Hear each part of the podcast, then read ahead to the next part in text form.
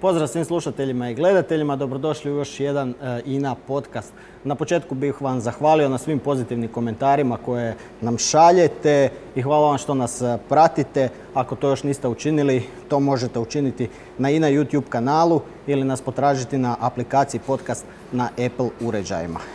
U prošla dva podcasta bavili smo se rafinerijskim poslovanjem mine, cijenama nafte i ostalim aktualnim temama. U ovoj emisiji bavit ćemo se maloprodajom INE.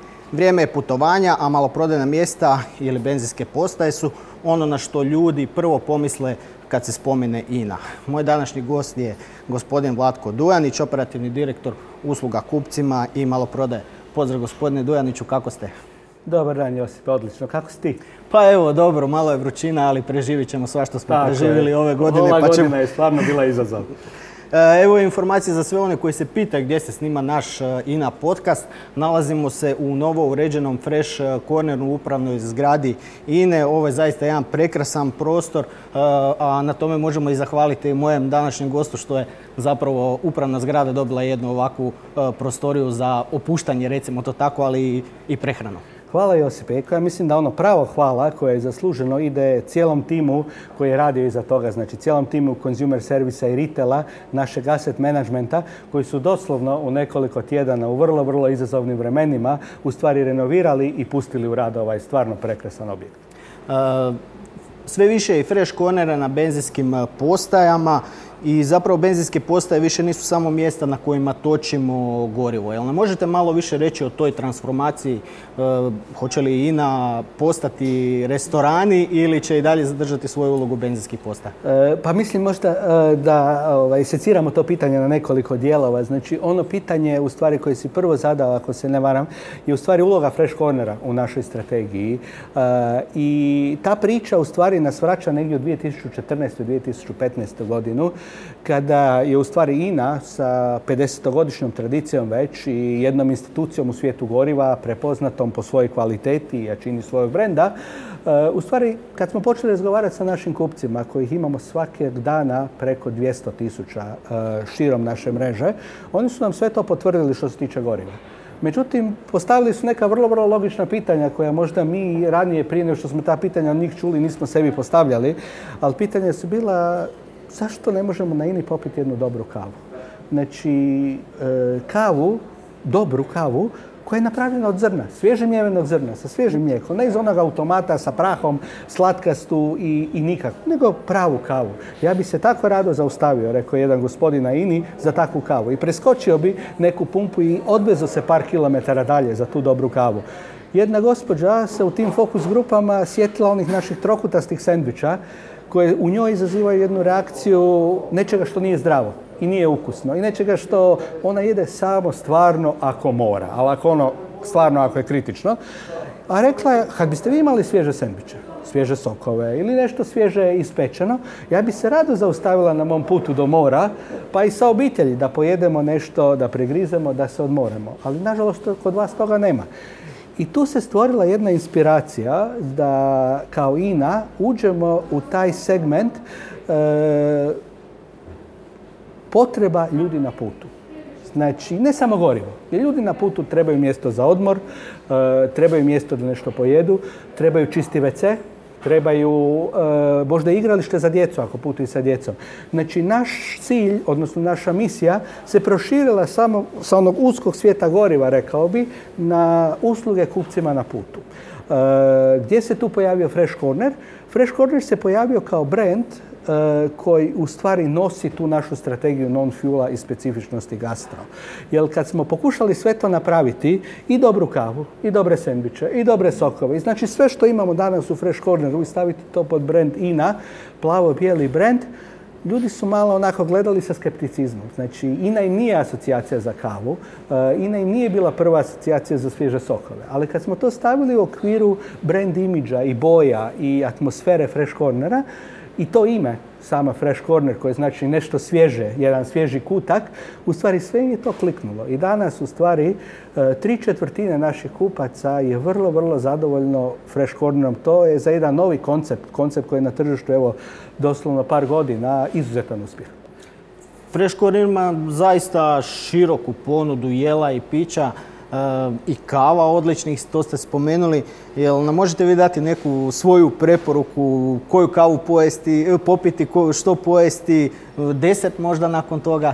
Pa evo, moj, moj izbor obično pada na kapućino ili na espresso zavisno od doba dana i mislim da su jedan i drugi izvrsni. E, jako volim isto tako i naš hot dog. Mislim da puno smo vremena u stvari E, e, ne potrošili, investirali, mislim da je bolja riječ, da u stvari nađemo tu dobru kombinaciju hrenovke koja je unutra, peciva, cijelog recepta i mislim da stvarno danas možemo biti ponosni na hot dog. Možda je nešto jednostavno. ja moram priznati da sam sad pojeo jedan prije ove emisije, odličan je bio. vidiš.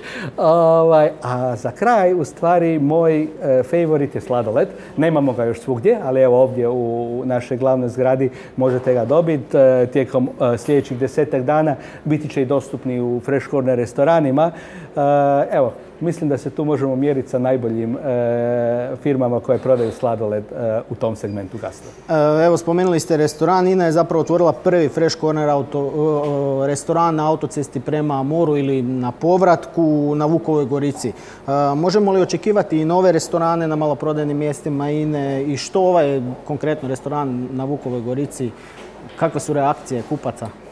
Pa ovako, e, taj restoran je isto tako nastavno na našu strategiju, odgovor e, na potrebe kupaca koji putuju koji na putu iz Zagreba za more ili iz e, turisti koji idu na more ili vraćaju se u Zagreb, u stvari trebalo su jedno mjesto gdje se mogu zaustaviti i pojesti nešto kvalitetno, toplo, svježe. To je taj odgovor. Evo, prvih ovih dana poslovanja mi imamo pa gotovo tisuću zadovoljnih kupaca svaki dan u onim ključnim vikendima, što mislim da je izuzetan uspjeh. E, ali za nas ovo je jedan veliki, e, rekao bi, test. Znači, da li mi kao INA, nakon što smo uspješni ušli u ove brze gastroservise, e, kava, sendvič i peciva, možemo ući u nešto sofisticiranije, nešto, a restoran mislim da je vrlo, vrlo ovaj, zahtjevan segment jer e, kada god govorimo o nečemu takvom što je obiteljski ručak, ništa osim najbolje kvalitete i najbolje usluge nije zadovoljavajuće. E, I mi se tu u stvari učimo. Mi ne skrivamo da radimo to sa velikim srcem, e,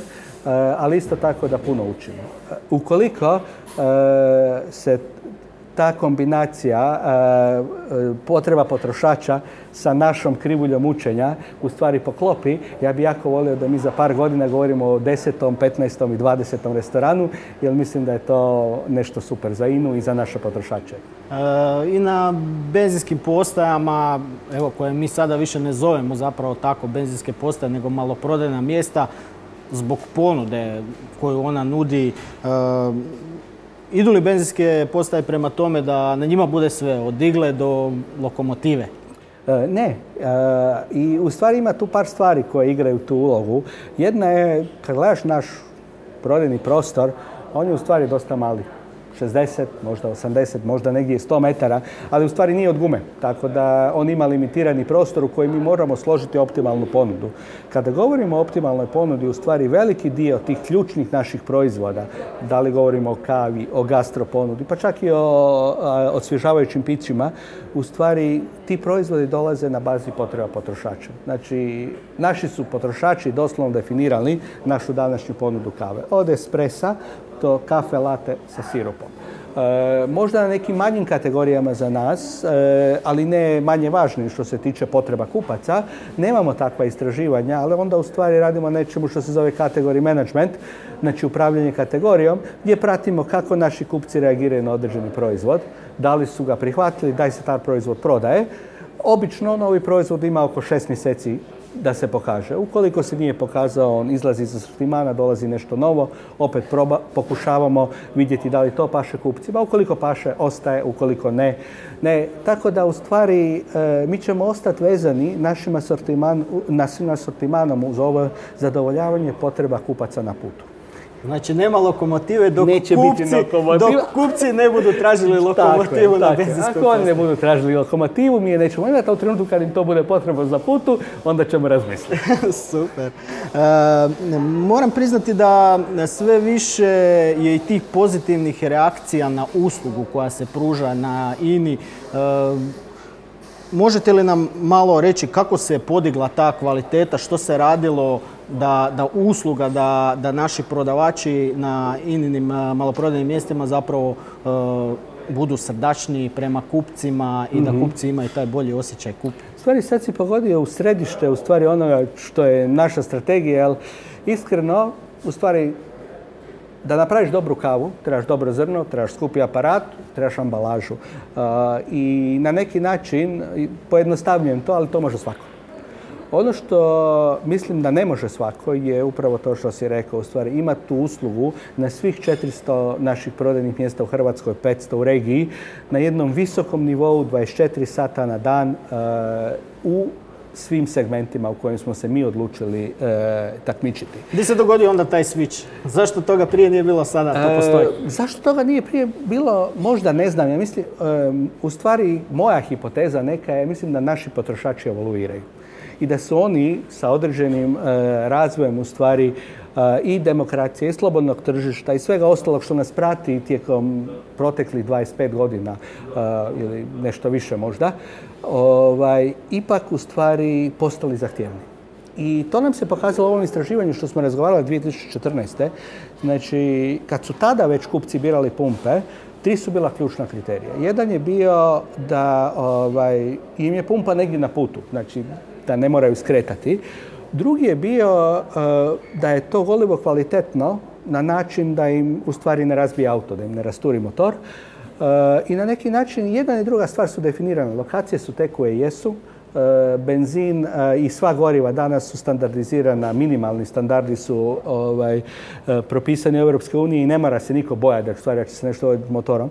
Ali jedan od prva tri kriterija je u stvari bila uslužnost našeg osoblja, njihova ljubaznost i njihovo znanje da pomognu ljudima na pumpi. U stvari mi smo shvatili vrlo rano da ako je to jedan od top tri kriterija, da se tu želimo diferencirati. I e, dogodile su se određene transformacije. Jedna je transformacija bila sam fokus i samo e, alajniranje unutar tima da je usluga važna.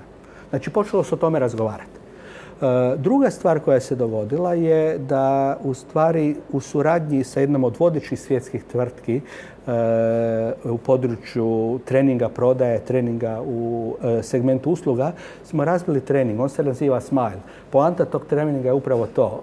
Jedan osmijeh na našim licima koji onda se prenosi na kupca koji izlazi zadovoljan i u stvari u dosta kratkom vremenu, razgovaramo doslovno par godina, cijela je naša prodajna operativa prošla kroz to i ta transformacija se vidi. Ja bih ih stvarno želio ovdje i pohvaliti, ovaj, jer danas inina usluga, inino osoblje je ocijenjeno kao jako prijazno, jako kompetentno i jako ljubazno i mislim da stvarno puno više od toga ne, moramo, e, ne možemo ni tražiti. E, danas smo u cijelom segmentu našeg kanala prodaje u stvari tvrtka koja se upravo po tome razlikuje. I dvije trećine kupaca će reći da je to razlog zašto dolaze na INU. Nadam se da će se to povećavati jer smo transformaciju tek počeli. Jako mi je drago da se to primijetio. Kupci su to primijetili i mislim da nas nagrađuju svojom vjernošću. Samo ćemo čestitati svim kolegama u maloprodaji. Bravo na dobro određenom poslu i samo tako nastavite. E, je li to taj doživljaj kupnje? Često to čujemo od kolega iz maloprodaje zbog prirode svojeg posla. Često komuniciram s njima i oni spominju taj doživljaj kupnje, doživljaj mm, kupovine na INI. A kako se prevodi consumer experience? A? okay. E, nekad je jako teško neke ovako stvari e, prediti, ali hvala. znači o čemu se radi? Ajmo to malo demistificirati. Što je to doživljaj kupnje? ali ako počnem komplicirati, ti mi, ti mi pomogni. Znači, radi se o tome da kada kupci dolaze na naše maloprodajno mjesto, oni u stvari imaju u svojoj glavi neki od ciljeva. Znači oni nisu došli tamo da jednostavno prođu po pumpi i malo prodajnom mjestu i vide koji su novi proizvodi. Oni su ili došli napuniti gorivo, ili su se zaustavili na putu jer moraju WC, ili im treba kava, ili su jednostavno klinci poludili i treba se zaustaviti na 20 minuta da se, e, da se svi malo ispušu. Neovisno o tome koji je cilj, e, u stvari oni uvijek imaju svoje očekivanja šta znači dobra usluga i šta oni žele. Znači, uglavnom kada ljudi dolaze samo po gorivo, oni žele to gorivo brzo napuniti, brzo doći do kase, e, platiti, izaći ovaj, sa možda par ljubaznih riječi, ali bez e, možda nekih stvari koje bi ih skrenuli sa tog zadatka. Ako dolaze i moraju WC, normalno taj WC mora biti apsolutno čist, on mora biti ovaj, e, top noć i dostupan tim kupcima. Ako su e, u situaciji da putuju na more sa obitelji, onda je to možda jedan trenutak za 20 minuta pauze kada se popije kava, kada se djeca moraju istrčati na igralištu. E, znači, ovisno o tome šta oni, s kojim ciljem su došli, mi se moramo tom cilju prilagoditi i u stvari ispuniti ili nadmašiti njihova očekivanja. To je ovo e, o čemu si pitao. Iako ih nadmašimo, u stvari e, gradimo u stvari naš odnos koji u stvari povoduje da se oni kod nas vraćaju, da naš brand jača i u stvari da e, se to povjerenje dugoročno gradi. Ne znam da li... Ovaj... E, jasno je, jasno je. E, ali htio sam se možda navezati, spomenuli ste, e, žele doći brzo, natočiti brzo, platiti brzo. Živimo u digitalnom dobu, sve brzo. Smatrate li vi da INA dovoljno snažno prati te trendove u maloprodaji? Misliš sama digitalizacija? Sama digitalizacija kao takva. Pa ovako, mislim da smo jako puno napravili rukom na srcu i ja sam ponosan e, i na svoj tim i na naš plavi tim. E, iako onako gledajući to u jednom širom, široj perspektivi, ja bi nam dao možda četiri minus. Tako, Dobro, to je ovaj, jako dobra ocjena. E, da, sam imao sve takve na fakultetu, bilo bi Da, ali aspiriramo do nečega višeg i ovaj, ja se nadam da ćemo ipak tu tranziciju prema uh, toj čistoj petici u tom segmentu napraviti, jer mislim da ini treba čista petica u tom segmentu uh, digitalizacije i to u nekoliko sfera, uh, jer digitalizacija je jako široka, pa kad razmišljamo o INI o digitalizaciji, E, jedna je u stvari ovo što se spomenuo, znači kupci koji plaćaju na uređaju, koji plaćaju pri agregatu, plaćaju pri kavi, ali im je potreban convenience ili jednostavno su oprezni radi ove cijele situacije sa covidom ali isto tako digitalizacija će nas odvesti u jednu e, dublju interakciju, dijalog sa kupcima, odvešće nas u jednu sferu bržeg odlučivanja, kvalitetnijeg odlučivanja, jer će podaci biti dostupni e, na način koji će e, facilitirati odluku. Je li ima tu nekih novotarija koje INA uvodi po pitanju digitalizacije, možda za kupce svoje? Spomenuli ste stvari. plaćanje na uređajima. je, je. puno se toga događa. Ja bih evo ovaj, iskoristio priliku možda da malo ovaj, e, izgradimo jedan, jedno, jedno očekivanje Pozvao bi sve naše kupce i kolege u stvari u onom tjednu od 14.9. da nas posjete, na INI. Planiramo jednu jako, jako veliku stvar. E, vjerujem da neće biti razočarani. Suprotno, mislim da će im biti drago e, da smo uveli tu jednu novu inicijativu. Ali dozvoli da ne uđem u detalje, nego da e, pozovem naše kupce na naša prodajna mjesta. Znači nema eksplozive, nema eksplozive, osim da budemo svi spremni 14.9. navratiti na INU, ali nas čeka nešto novo. I dogovorili smo se, jel tako? Ja ću definitivno doći. Kada će biti omogućeno plaćanje zapravo putem e, mobilnih uređaja, to je ono prema čemu svijet ide. Ako se ne varam, krenuli smo tim koracima. Krenuli smo i u stvari sad pratimo reakciju kupaca, pratimo razvoj zakonodavstva. Jel možete malo reći o čemu se točno radi zapravo? To je jedna aplikacija putem koje se može to je aplikacija, u stvari to je jedan mobilni wallet na bazi INA kartice i u stvari omogućuje izvršenje kompletne transakcije bez izlaska iz vozila. Znači, postoji QR kod na agregatu koji se snimi, registrira se, u stvari gorivo se natoči, e, račun se šalje mailem, tako da je u stvari sve, e, cijela transakcija se obavlja u stvari iz auta, odnosno kraj auta. Ovaj, bez ulaska u shop. I to je u stvari za jedan segment kupaca vrlo, vrlo važna stvar. Odlično, znači kupci na kartica od sada mogu plaćati putem aplikacije mobitela. Evo, ulaže se znači u modernizaciju maloprodajnih mjesta. Ove godine je dosta i tih novih pozicija i e, otvoreno. E, što je sa širenjem e, mreže? Koja su to možda i ključna tržišta koja INU zanimaju na kojima želi proširiti svoju maloprodajnu mrežu? Pa da, to je u stvari jedna od ključnih strategija, ali rekli smo prije u stvari da je jedna od, jedan od kriterija izbora u stvari maloprodajnog mjesta za goriva njegova lokacija Tako da mi permanentno u stvari analiziramo tržište Hrvatske. Ono što sam ja jako ponosan na svoj tim da smo u ovim kriznim vremenima u stvari otvorili neko, nekoliko potpuno novih lokacija. Otvorili smo Slevo Slavonsku aveniju u Zagrebu, novu lokaciju u Pločama, novu lokaciju u Rijeci, idemo dalje. I to je Hrvatska. Iako u Hrvatskoj već imamo jednu, rekao bi, e, solidnu poziciju, jesmo tržišni lider, brand je poznat, e, ne želimo se razvijati samo u Hrvatskoj. Naša je vizija da budemo lider u regiji, što podrazumijeva onda i okolna, okolna tržišta. I tu su nam posebno interesantna tržišta Bosne i Hercegovine i Crne Gore. To su tržišta gdje je u stvari koncentracija ovih vodećih igrača e, puno, puno manja što omogućava konsolidaciju koja INA može biti jedan od, jedan od lidera i treća stvar, to su zemlje u kojim je u stvari INA brand još uvijek pojam za kvalitetu goriva i za sve ono što smo na početku razgovarali, za tradiciju, e, za nešto na što se možeš osloniti. Tako da tu vrlo, vrlo dinamično gledamo. U Bosni i Hercegovini smo već lider, želimo postati jači lider. U e, Crnoj Gori cilj nam je biti čvrsti drugi igrač na tom e, možda malo manjem, ali vrlo, vrlo interesantnom tržištu.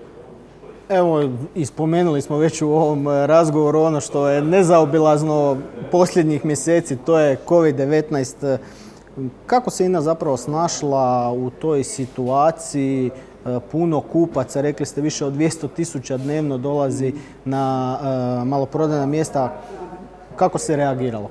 Da bi se zaštitilo zapravo i zdravlje i kupaca, ali i naših radnika. I to je možda bio ključ. Od toga smo počeli. Znači, imperativ sa kojim e, nismo željeli e, e, raditi nikakav kompromis je upravo bilo to zdravlje. ono što nam je pomoglo u toj situaciji kad je počela kriza sa covidom je u stvari da smo mi na neki način bili u kriznom modu E, već nekoliko tjedana prije toga radi kibernetičkog napada. E, zašto je to bilo dobro? Pa kanali komunikacije su već postojali. E, određena brzina reakcije je već postojala. I u tom trenutku kad se pojavio COVID i kad je naš stožer civilne zaštite objavio mjere, u stvari mi smo doslovno u nekoliko dana imali na svim pumpama pleksiglase, svi su djelatnici imali maske, svi su djelatnici imali rukavice, dezinfekcijska sredstva su bila dostupna, implementirali smo mjere zaštite i za kupce, tako da je držana distanca i tu smo bili izuzetno brzi. Mislim da e, možemo reći da smo vjerojatno bili najbrži e, na tržištu. E, I druga stvar je koja nam je tu pomogla da u trenutku kad je ta osnovna zaštita bila u stvari osigurana, da smo krenuli sa prodajom proizvoda koji su kupci tada trebali. Znači, znamo koja je situacija bila, puno je dućana bilo e, zatvoreno, ugostiteljski objekti su bili zatvoreni, tako da smo mi, na primjer, iskoristili onaj gastro prostor za prodaju e, vode, bezalkoholnih pića, e, nekad i pive. Jednostavno, prodavali smo ono što su ljudi tražili. I mislim tu je bilo i čak i prigovora s medijske strane možda da se ljudi kao kupljaju na benzinskim postajama, no ja barem nisam pročitao, ne znam, vi imate možda bolje podatke, je li bilo i bilo kakvog širenja virusa na benzinskim postajama? Ne, ne. I zbog čega ga nije bilo ako je toliko ljudi A mislim da je bilo u stvari to pitanje zaštite unutar prostora. E, naravno, ljudi se okupljaju, ljudi su ljudi i nekad u stvari oni osjećaju u ovim kriznim momentima potrebu da jednostavno popričaju e, i e, da se druže. Međutim, mislim da smo kroz osiguravanje zaštitnih mjera na našim, e, našim maloprodajnim mjestima u stvari osigurali zaštitu i našim djelatnicima i našim potrošačima. Nije bilo ovog slučaja što se rekao da je maloprodajno mjesto INE bilo žarište, niti izvor. Bili smo nekad žrtve, nažalost, e, ovog lanca epidemiološkog, kada su neki naši ljudi, nažalost, oboljeli. Na sreću e, izašli smo iz toga sretno, ali u stvari žarište nikad nije bilo naše maloprodajno mjesto, nego neki drugi izvor. Evo, znači ta situacija još nije ni izdaleka gotova. Mi smo ovdje na sigurnom razmaku, tako da straha nema. E, spomenuli ste i kibernetički napad s kojim smo se suočili. E, kupci to gotovo na maloprodajnim mjestima nisu ni osjetili. Možete li se prisjetiti možda tih e, dana što se, što se činilo da do toga zapravo dođe da kupci ne osjete da je INA pod velikim kibernetičkim napadom? I to u stvari kad nemaš više kompjuterskog sistema koje funkcionira, onda u stvari sve baziraš na ljudi. E, a mislim ono što je nas u toj situaciji spasilo je u stvari tim. Znači sve što se e, u do 14.2. kad je počeo kibernetički napar radilo u stvari kroz sistem. Znači kompletni sistem narudžbi goriva, narudžbi e, robe široke potrošnje, plaćanja, sve ostale stvari koje su stvari mi danas povjeravamo kompjuterskim sistemima su preuzeli ljudi. Znači, na neki način ja sam se drugi ili treći dan onako malo imao prvih pet minuta na refleksiju i to ti je izgledalo onako kao što sam ja počeo kao trgovački putnik 95. Znači, u stvari, na kraju radnog dana pogledaš šta se prodalo, ispišeš na formularu e, treba mi još pet Coca-Cola, tri pive, četiri, e, četiri e, čokoladice i faksiraš to iz pošte u headquarter, a u headquarteru cure onda prepisuju to u kompjuter, printaju i ovaj, skeniraju e-mailem, to ide do dobavljača. Tako ti to izgleda. Znači ovim starijima to nije bila teška prilagodba, možda malo mlađoj ekipi. možda malo, iako su mladi, mladi su uložili taj trud, ja sam samo imao refleksiju. Znači, ovaj, ali pokazalo se u stvari da je ono što je naša najveća vrijednost, ljudi stvarno jesu naša najveća vrijednost. Mi to nikada ne bismo izvukli i evo, čitao sam par članaka opet reflektirajući na tu cijelu situaciju. E, isti takav kibernetički napad, iste težine, u stvari e, ispovodovao da je puno većih firmi od nas, recimo u Americi ili negdje u Europi, u stvari palo na koljena. Mi e, nismo imali niti jednu sekundu u stvari kada smo prekinuli e, opskrbu tržišta derivatima, kada smo prekinuli opskrbu robom široke potrošnje. Imali smo neke ovaj, gapove na uslugama, ali mislim što kažeš kupci to u stvari nisu ni primijetili u toj mjeri, a izvuko je to tim u stvari od, e, od ljudi na pumpama koji su u stvari morali uložiti dodatni trud da sve to pripreme do ljudi u uredu koji su se sa kompjutera u stvari prebacili na call center. Znači cure su zvale pumpu, pisale šta treba i onda u stvari to procesuirale i slale dobavljačima. E, evo, tako je to funkcioniralo. Vama osobno, znači imali smo kibernetički napad, ovu zdravstvenu krizu sa pandemijom covid i na koju se naslonila sada i ekonomska kriza. Vama osobno koja je najteže pada? I s čime se najteže nosi? Da, mislim kibernetička kriza je došla i otišla, riješili smo stvari, kupci to nisu primijetili. Ekonomske krize dolaze i odlaze i mislim da je to isto nešto ovaj, što je dio, dio svijeta biznisa. Ono što mene e, najviše straši i to radi zdravlja ljudi, radi ničega druga je u stvari ovaj COVID, jedan nepoznati virus koji je ušao u taj naš svijet i u stvari čovjek ne zna šta bi mislio.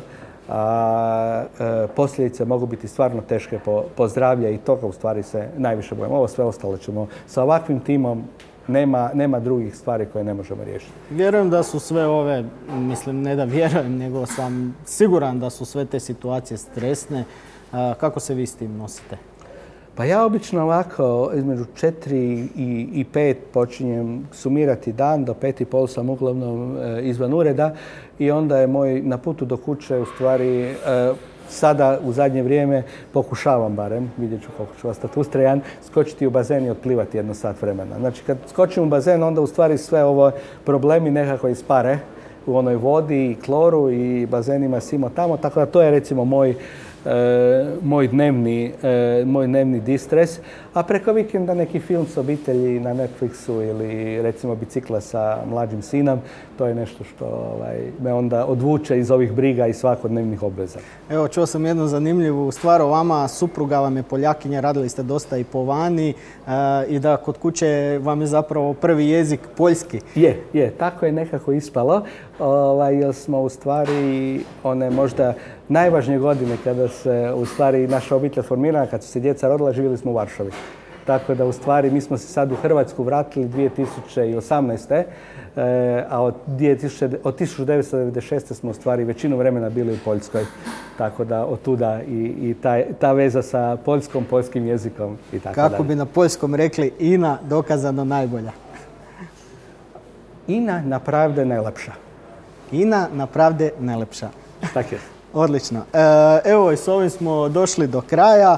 Hvala gospodine Dujaniću, hvala i vama što ste nas pratili. Uskoro smo ponovo s vama s novim zanimljivim temama. E, ponavljam, zapratite nas na, i na YouTube kanalu, na aplikaciji podcast na Apple uređajima. Svoje dojmove i prijedloge šaljite nam na mail adresu pr.ina.hr. Vidimo se.